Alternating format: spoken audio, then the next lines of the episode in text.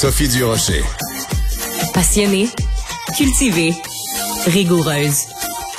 Elle n'est jamais à court d'arguments. Pour savoir et comprendre, Sophie Durocher.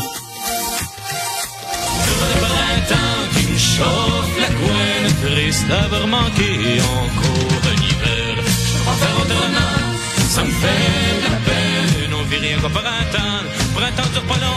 Ben oui, on vit rien qu'au printemps, puis le printemps dure pas longtemps, mais ça va être un beau printemps pour Paul Pichet, puisque ce dimanche, il va être intronisé au Panthéon des auteurs et compositeurs canadiens. Paul Pichet, bonjour.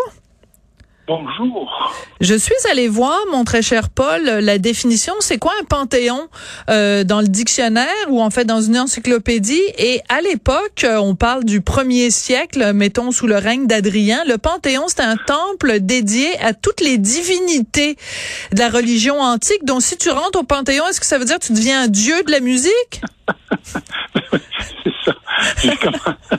J'ai commencé par être un pilier de la chanson. Après ça, on devient un monument. Puis après ça, finalement, on devient un dieu.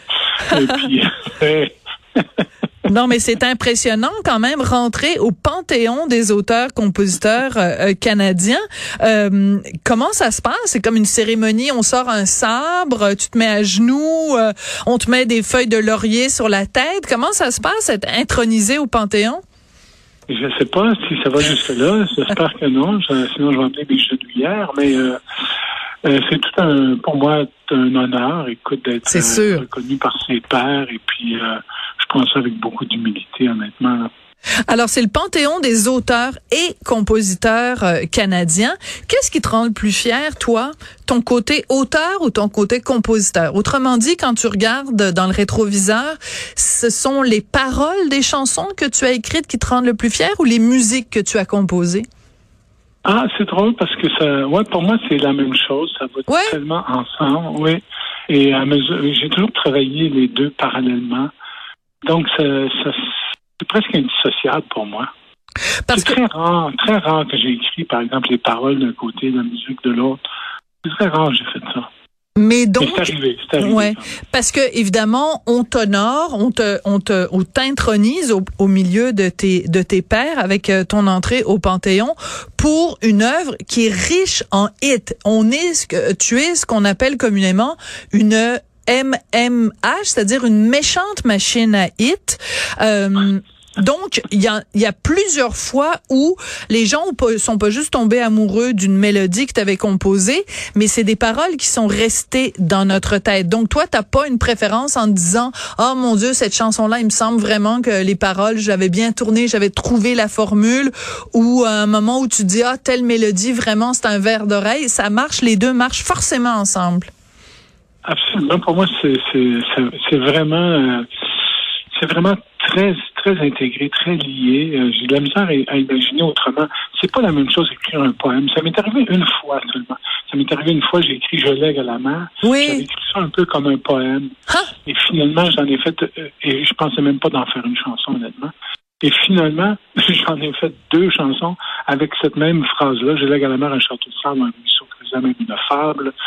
Et j'ai continué à, à de deux façons différentes là, pour deux chansons, finalement, avec deux musiques. Mais je veux dire, euh, c'est la seule fois que ça m'est arrivé pour dire. là. sinon, ça a toujours été fait ensemble. Même une chanson comme L'escalier, où il y a beaucoup de paroles. Ouais. Ça a été fait euh, en même temps que la musique. Là, Ouais, je suis contente que tu parles de l'escalier parce que c'est peut-être une des chansons. euh, bon, t'en as tellement de belles, puis ce serait vraiment très long de faire toute la liste, mais c'est une chanson où justement euh, les paroles nous, nous, nous vraiment nous, nous prennent et nous retournent comme un comme un gant, nous mettent complètement euh, à l'envers. Euh, dimanche, quand tu vas être intronisé, il va y avoir aussi un hommage à la carrière de Ginette Renault, de Jean-Pierre Ferland et de Plume Latraverse. Qu'est-ce que ça te fait d'être en compagnie de ces trois personnes-là, très très très très très différentes les unes des autres Mettons que Plume puis Ginette, c'est pas vraiment la même la même répertoire là. Mais qu'est-ce que ça Ah, te fait d'être avec que- eux? Je suis certain que si vous les asseyez à la même table, euh, C'est ça va vrai. très bien se passer. Ça. Je suis assez certain de ça. euh, ben moi, c'est un honneur. C'est artistes que j'admire de- de- depuis toujours. Euh, évidemment, je suis arrivé après eux. euh, et puis, euh, c'était donc des- déjà des artistes que j'admirais avant moi-même de, faire ce métier-là. Ouais, mais on pourrait prendre par exemple Plume qui chanterait Je ne suis qu'une chanson de Ginette, puis Ginette pourrait chanter Si vous payez le cognac, gnac, gnac. Hein? Mais alors, et, et Jean-Pierre, il pourrait chanter laquelle de tes chansons, tu penses? Puis toi, tu chanterais laquelle de Jean-Pierre? Oh mon Dieu, il en a fait tellement belles, là. Hmm. Écoute, honnêtement. Je te prends au dépourvu, hein, c'est pas fin faire ça. Ah oui, ah oui, non, ça. non, je sais pas, honnêtement. Mais, mais j'ai tellement aimé ces chansons à lui, là. Mais moi, j'aimerais que tu chantes euh, "Écoute pas ça" euh, ou ah. sa, chanson hommage à la musique justement, la musique. Euh, Est-ce que tu m'aimes encore? Puis euh, toi, tu pourrais chanter donc cette chanson-là. Puis Jean-Pierre pourrait chanter l'escalier. Puis ce serait absolument magnifique. Écoute, Paul, ton ton automne ou en fait ton année 2023 est super occupée. Donc, tu as cet hommage-là dimanche où tu vas être intronisé euh, au Panthéon. Et tu as euh, la tournée aussi, euh, le chemin des incendies pour le 35e anniversaire de cette de cet album-là. Comment comment ça se passe cette tournée-là? Ça se passe trop bien, justement. Comment ça, trop bien? De quoi tu... Parce que j'avais, je voulais pas en faire beaucoup. Tu sais, j'avais ouais. décidé d'en faire juste quelques-uns. C'était un peu à la demande. C'était une demande vraiment, euh, vraiment ça. Et là, j'ai dit, OK, ben, je vais en faire une dizaine de shows. Là, finalement, on s'est pris au jeu. Parce que là, au début, ils me disaient, on va en booker 40. Là, on s'est entendu. ça a été quasiment une négociation. J'ai accepté d'en faire 20. Tu sais. Mais là, finalement, on s'est pris au jeu. Là. Puis là, avec ma blonde, on a fait de la mise en scène et tout ça. Puis là, ben, avec les artistes, avec les musiciens, sont comiques. Là, fait que ça donne un, spectacle très drôle. Et où on raconte euh, comment on a fait euh, cet album-là et tout ça. Puis on parle de l'époque et tout. Donc, il y a vraiment quelque chose qui se passe là, tu sais. Fait que là, ça m'a donné le goût de, finalement d'en faire plus et puis euh, de répondre plus à la demande. Puis on va faire des supplémentaires. Quand les gens viennent te voir après le spectacle, euh, qu'est-ce qu'ils te disent? Parce que justement, tu dis euh, que pendant le spectacle, vous parlez de cette époque-là, il y a 35 ans. Euh, qu'est-ce que les gens te disent sur leurs souvenirs de cette époque-là? Et peut-être même qu'ils te parlent de l'époque d'aujourd'hui. ils te parlent de quoi, les gens, quand ils viennent te voir? C'est très, très différent, évidemment, dépendamment de l'âge, parce qu'en ce moment, pour ce spectacle-là, est très large. Donc, il y a des gens plus jeunes, il y a du monde de 20 ans qui viennent me voir. Wow! Ils prennent une photo, puis là, je leur dis, mais c'est où vous avez pogné ça? ah, ben, c'est mon grand frère ou mes parents, ou je sais pas. Ah. Euh, oui, et là, il y a des gens plus vieux que moi aussi. Avant, j'avais jamais ça, des gens plus vieux que moi. Mais là, il y en a, tu sais, ça me fait toujours chaud au cœur de voir hmm. madame en avant des fois. Là.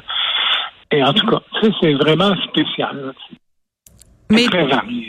Mais les gens te parlent de quoi? Oh mon Dieu, euh, effectivement, de leur feu de camp, de leur fête de famille, de, leur Saint-Jean, de leur... C'est ça, parce que Paul Pichet, c'est euh, très identi très lié à l'identité euh, québécoise. Donc, tu dis la Saint-Jean, les feux de camp. Bon, c'est bien plus vaste que ça, évidemment, mais il y a un côté très c'est des chansons qui parlent de nous, qui parlent de ce que c'est euh, être québécois dans toute sa pluralité et dans toute sa, diversité aussi. Mais tu fais comme partie de notre ADN, un petit peu comme le sirop d'érable euh, et, comme euh, la, poutine ou les oreilles de Christ. Là, tu fais, tu fais, tu fais vraiment partie de notre identité. Donc, j'imagine que les gens te parlent aussi de ça. Oui, de ça, mais c'est dur à dire. Honnêtement. Les gens n'ont pas tant de temps que ça quand ils parlent. Mais euh, c'est vrai que, maintenant, si je prends une chanson comme Heureux de printemps que vous faisiez jouer tantôt, ouais. c'est quoi de plus proche des Québécois que la météo, la préoccupation de la météo. Tellement raison. Euh, Ouais. Ça peut pas être l'hiver, on n'a même pas eu d'été. Euh, on est complètement obsédé par la météo, tu as bien raison. Ben écoute, je suis très honorée d'avoir parlé à un, panthéonné, enfin un, homme qui sera ah. bientôt panthéonné. Donc euh, bonne euh, bon dimanche, tu vas être intronisé au Panthéon des auteurs et compositeurs canadiens, c'est pas rien. C'est un grand honneur et ça a été un honneur de te parler. Merci beaucoup Paul Piché. Ah ben merci à toi puis à bientôt. À très bientôt Paul. Je voudrais remercier aussi Tristan Brunet Dupont à la réalisation, la mise en onde. Marianne Bessette et Léonie Porcier à la recherche. Merci beaucoup. À très bientôt.